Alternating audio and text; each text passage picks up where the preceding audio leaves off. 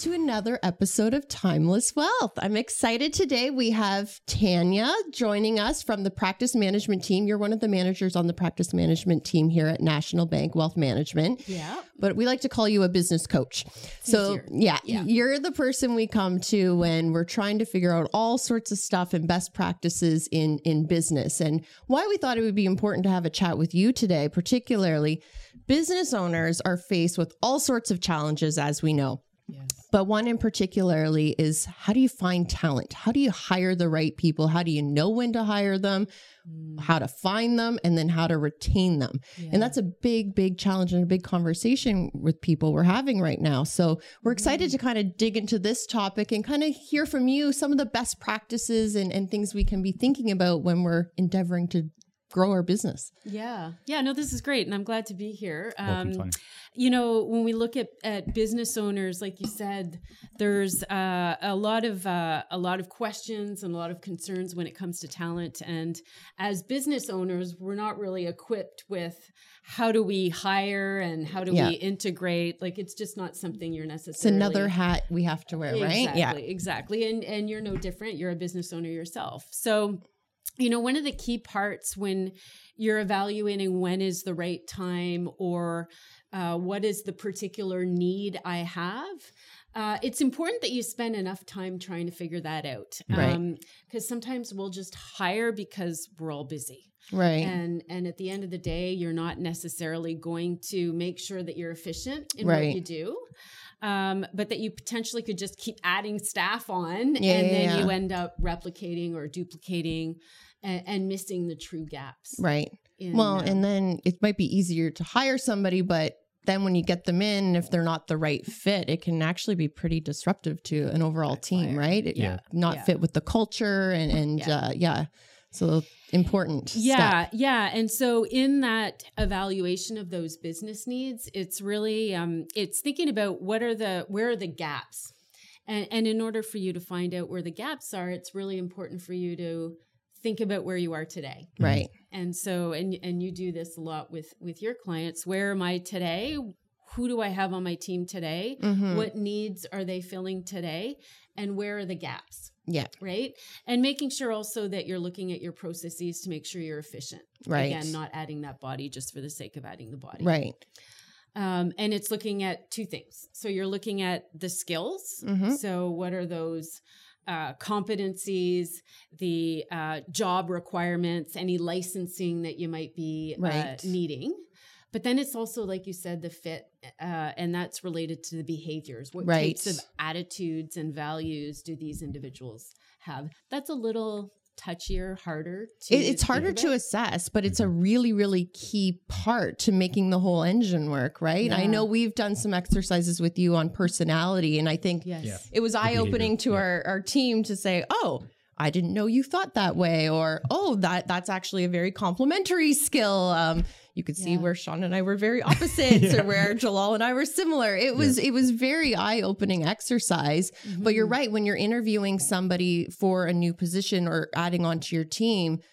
Making sure you're paying attention to those skills is is a really key part. exactly exactly Reminds me of that. Uh, I, I want, many years ago, I saw that quote like, you hire for attitude, you can always teach skill. Yeah. But This is it. obviously, True. there are some licenses and degrees, Tanya, as you mentioned, that you obviously need to have uh, Yeah. if, if you're recruiting. But um, yeah, i i attitude is very important. Behavior is very important. The the work ethic of the individual that's coming uh, coming on board, uh, or Mhm. you that the one that you want to interview is is quite critical in in, in, in my opinion. Any Mm-hmm. tips you would think like how do you draw that component out? Yeah. Uh, it's tricky because again, it's not something you can evaluate in a job application, Right. right? Yeah. So you're not going to get these types of of of information from a paper, and Right. that's why mm-hmm. you know sometimes you say, well, they looked really good on paper, Yeah, yeah, Yeah. yeah. and then you got them in front of you, and it was a little bit different. So. Right. Um, you know that's where the interviewing comes Right. into play. So, so you want to prepare for your interviews and make sure that you're drawing out from your candidates those types of behaviors right. um, and it might be questions around you know give me an example where you weren't provided much guidance and you had to complete a task Right. so that forces them to think back to an actual live example Mhm. of where they needed to problem solve Right. Mhm. And, and figure things out with no, not a lot of a lot of direction. Yeah. Right. Um, asking questions around how they learn. Yeah. Mhm. Um, That's a good one. I like that. I've Yeah. never been asked that. How, Yeah. how do you learn? I've never Yeah. ever been Yeah. asked that. Yeah. So if you had a new task to to take on, um, what process do you take to be able to make sure that you're you're grasping the content? yeah, I'm gonna write that one. That right How, how do you down. learn? I, I like that one a lot because um, there's a lot of research that shows that the way individuals learn uh, heavily influences their behavior Right. and, Yeah. and their level of cogn- uh, cognition. So Yeah. it's actually a really interesting one. Um, it also allows you as a, a manager, I guess, when you're you're got your business, you're your business owner, but you're also play the manager role, Yeah. to be able to make sure that you're fostering the learning that is most adaptive to the person that you choose, right? Right. So if they say, "Well, I learn by doing," you don't want to send them a webinar or you know give them a book Yeah. to learn Yeah. because that won't be their preferred way. Right. Well, Gotcha. the other tricky thing too is navigating the work from home. You know, Oh, yeah. as a new employee, how are you onboarding somebody too, right? Exactly. Because are they Yeah. doing online trading by themselves? Are they shadowing somebody? In some cases, not anymore because they are at home. Yes. Um, and then sometimes you're interviewing over you know virtual means um, i remember you know joel you're the newest member of our team but Yeah. you know it's been over a year now but i remember one of the things we noticed was your bookshelf it was nice and Yes. organized and i went ah, he looks like an organized kind of guy like it's things. little things Yeah. like that actually stood out Actually, interesting you say that because um, uh, a, glance at an individual's personal life would probably Mhm. most likely mirror, like his, his professional life or his professional ethic would most likely Right. mirror, Yep. you know, what's in his prof- uh, personal. Yeah. So maybe even asking questions, as you mentioned, I don't know, maybe something not obviously too personal. It'd be Yeah, it'd be be inappropriate in an interview, but just something to get some character, I guess, out, Mhm. out of the individual, some behavior out of the individual. Sounds Yeah. uh, Yeah. sounds Yes. pretty legit. Yeah. Um, things like what do you do in your free time? Give me Yeah. some examples of your Hobbies, hobbies. yep. yeah Um, uh, y- you know, tell me a little bit more about yourself without actually pro. 'cause There are rules Yeah. that you have to be aware of Yeah. about questions you can't ask. Right. Right. Um, so tell me a little bit more about yourself. Keeps it broad enough Right. that you're not drilling into, you know, do you have a family? Are Yeah. you married? yeah Are you- yeah You know, and and those types of Right. questions that aren't aren't really Law firms are infamous for asking those kinds of questions. Oh, really? Oh, excellent. Great. Well, Yeah, thinking not of other questions that are a little like out there too, like you know, to, you know, sometimes when you ask the hobby question, you get the you know the Typical. reading, hiking, Yeah. spending time with family, and you're like, okay, just like Yeah. everybody else. Yeah. But to draw something out, sometimes thinking out of the thinking about your business and things the characteristics of your business you know where do you get your you know ideas from or your inspiration from maybe Mhm. finding out if there's a particular athlete they follow or author or things like that you can draw some more Yeah. information out of them that's a little more nuanced Yeah, like reading. Maybe what do you read, right? If, Yeah. if you like mystery Yeah. books, then you're probably someone who's curious, somebody who's a little bit on Right, the creative right. side. Um, if you're nonfiction, right, Yeah. it, it could point to the fact that you're uh, you love reading um, like um, about maybe about society, psychology, whatever it is. But I guess the type of reading Yeah. actually also says a lot uh, about the individual. so drilling down a little bit i think is Yeah. always Is instead of just the surface level Yeah. stuff that often we get yeah, yeah, Yeah. yeah. And it might be just what's exciting you today. Like Right. what's a top of what's a, an exciting project you're working on today or what Yeah. are you looking forward to? Um, you know, there's there's several questions that you can just kind of get their frame of mind of Yeah. yeah where they're thinking and and what are some of the things that Right. uh, Yeah. That are that are exciting them. So these are some tips on um, how to basically get some behavior or character out of the individual, just to see if if they're a good fit. But what are some tips when now? You, previously, you said you want to analyze your your current business, where you are, where you want to be, and what gaps, Yes. um, what is required to get to where you want to be. And if if you do require another individual, then obviously you want to go uh, down the route of recruiting that individual. What are some tips as to um, whether business leaders or business owners can do to really look at that analysis or really go through that analysis to see um, uh, what kind of expectations they require, I guess. expectations for the person you're going to hire or their the For their expectations business. as a business As a business. as a business Yeah. rightly so there are you know you want to be careful you don't have such high expectations that the person you're looking for doesn't even exist yeah course, yeah. and so so this is where you want to pull in your advisors um, meaning like your your colleagues, other people within your business, outside of your business, your network, being Yeah. able to to tap into other people within your your Mhm. network. Again, it comes down to, you know, what size of business are you? Right. If you're just a one man shop, then your resources are a little limited, but that doesn't mean that you can't reach out to other people that Right. might also be business owners. Right. Right. If you're a more established um, company where you have a human resource department Right. Yeah. um, or other lines of business within the business, then it becomes a little bit more Right. uh, of a possibility. But I think Um, your point to find taking the time to look for those specific gaps and then to figure out what role and what qualities that person needs to have to fill it is an important step instead of just saying, okay, we're short, we need somebody, slot Yeah. somebody in. It's Yeah. putting a little more thought into it. Because I think that's what happened to a lot of tech companies I've been reading in the past couple of years. Right. The uh, they overhired and now we're seeing mass layoffs. Right. Obviously, Right. some layoffs are um, in anticipation of a Yeah. possible recession in North America and you know Europe and maybe worldwide. Mhm. But I was reading a lot of articles saying that tech companies just m- went on like a hiring spree Right. Yep. in COVID, right? And they just, I guess they overhired. And, you know, back to your point where, um, and I think you mentioned it, Amy, as well, where if you hire now, if, if you realize you hire too much and you want to let go, now it not only affect, first of all, it's an awkward thing to do, no yeah, doubt. yeah, yeah. Right, like the emails that Elon Musk and, and Tesla were sending out. That's great. pretty. That's pretty hilarious. But um, it's also hard on the team, right? Because if now you're pulling The someone, yeah. yeah, you're pulling an individual out of the team Mm-hmm. where the other members were relying on this specific individual for specific tasks or whatnot. Yeah. Now he's he or she's no longer Yeah. available, right? So Yes. Can change the morale. it does, yeah, Yeah. It changes the morale for Yeah. sure, and you obviously create, I don't know, some kind of um, paranoia, maybe Fear. amongst other Yeah. fear amongst Yeah. other employees as Yeah. well, right? Yeah. So And you know, you bring up an interesting point about your team. Yeah. Engage your team. Yes, right. right. So they're involved in the day to day. They know what's required. They know what is a good fit. Yeah. Um, they know where their gaps are. So so reach out to them, but don't lose the idea that there could be lack of efficiencies in in the way you're doing things. Is there a better way for us to do this without actually adding a body? right. Because right. there's that learning curve too that comes into play. Oh, wh- so you're suggesting that before you go on the the endeavor of hiring an indi- individual, see if whatever tasks you need or whatever gaps you have can be filled by the current team, Right. and the current team being more Just efficient and productive. reorganizing, Yeah, yeah. yeah, Yes. that's, Yeah. Reorganizing using technology. Yeah. You know, are there different ways we can do things? And that's again where you or engage again team. somebody's on the team that's maybe stronger in a certain area where somebody's weaker Yeah. so maybe realigning certain tasks uh, Yes. to fit as the well whole idea behind the personalities. right So I have a question for you, ladies. And in in light of all this uh, quiet quitting, and now there's a new thing Oh, called yeah. um, what is it called? I just read about it the other day. Uh, the Mondays, where they do oh bare minimum Mondays now oh is, is geez. quite um, oh boy yeah, it's it's quite a, a, a fab now on uh, uh, on on social media. So retention, then, uh, Yes. uh, Tanya, after yeah after you hire, after you've vetted Yes. the the ideal candidate and you've hired the ideal candidate, Yep. how do you retain them? Because companies are having difficulties keeping them retaining. engaged Amy, you, you and I were talking the other day. I know your husband is a is a business owner, and you realize like companies are just headhunting other other individuals from Yeah. you know Mhm. taken from each other, and to retain their talent yeah, to- yeah exactly. So what are some what are some tips and, and suggestions you have, Tanya, for us? Mm, Yeah, it's a great question.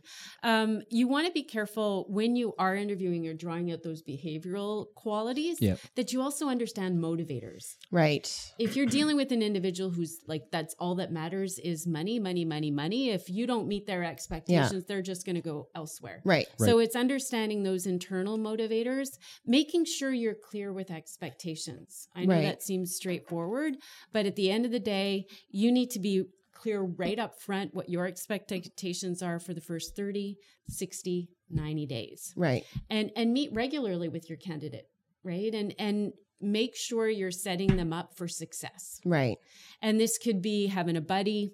It could be making sure that you do regular check ins, actually, something I recommend, right? To be able to, especially at the beginning when they're just kind of figuring things out. What can we do to better support you? yeah Um, and then aligning the long term with their motivators. So if I have a motivation of continuous learning and I, I always want to continue moving in the organization and continue learning, are there some self development or development courses they can do so Right. that they see that there's a path for them and that this isn't just a job? right right we see this actually a lot with our next generation in terms of not having a clear career path. Yeah. Yeah. It's really important for our next generation to know what's ahead Yeah. and being able to have that path. Well, because what we've kind of observed, you know, just looking at, you see a lot of younger folks, they tend to, they get a job and then it seems to be the trend of you talk to somebody, then you get another, you, you jump for the, the, Yeah. the pay, you jump for the pay, you jump for the pay. You do that every, you know, year or two. Like the, I remember, like, I sound like an old lady now,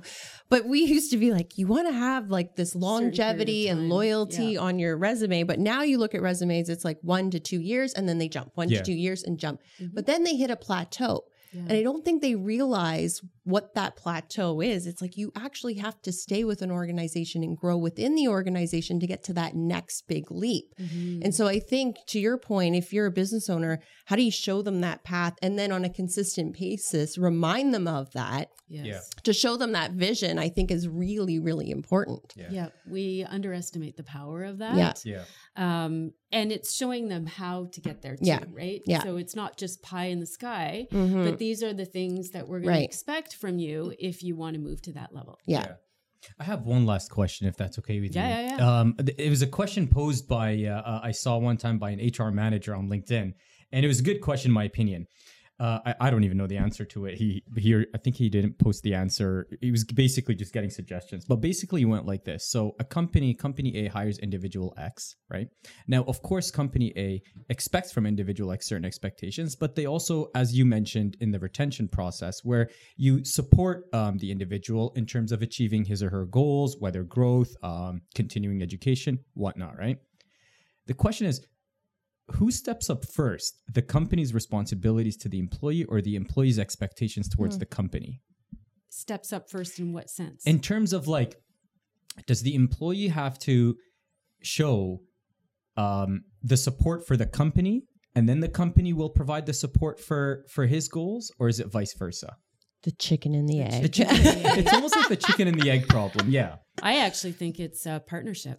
So uh, I wouldn't say it's one or the other, but it's a mutual understanding. Right. So so I mentioned the 30, 60, 90 day plan and then long term. Yeah. It's it's a co-creation. Uh, I Right. like the word co-creation. Mhm. We're co-creating beyond just the formal stuff, Right. Because the larger companies will have the formal onboarding, Mhm. but what are the things that we can do to better support you in the way you learn? right um, can be things like buddies or like i said the regular check-ins are important making Right. sure They that are, they're yeah. actually seeing and being included Yep. uh, in the process right. yeah um, so to me it's more of a co-creation So it's more of like both of them um, meeting meeting the others' expectations, the employee meeting the company's expectation, and the company obviously meeting the individual's expectation at the Mhm. same time. It's not like one you know one goes. Um, I mean, of course, over time there has to be co-creation, but the question was posed like which one has to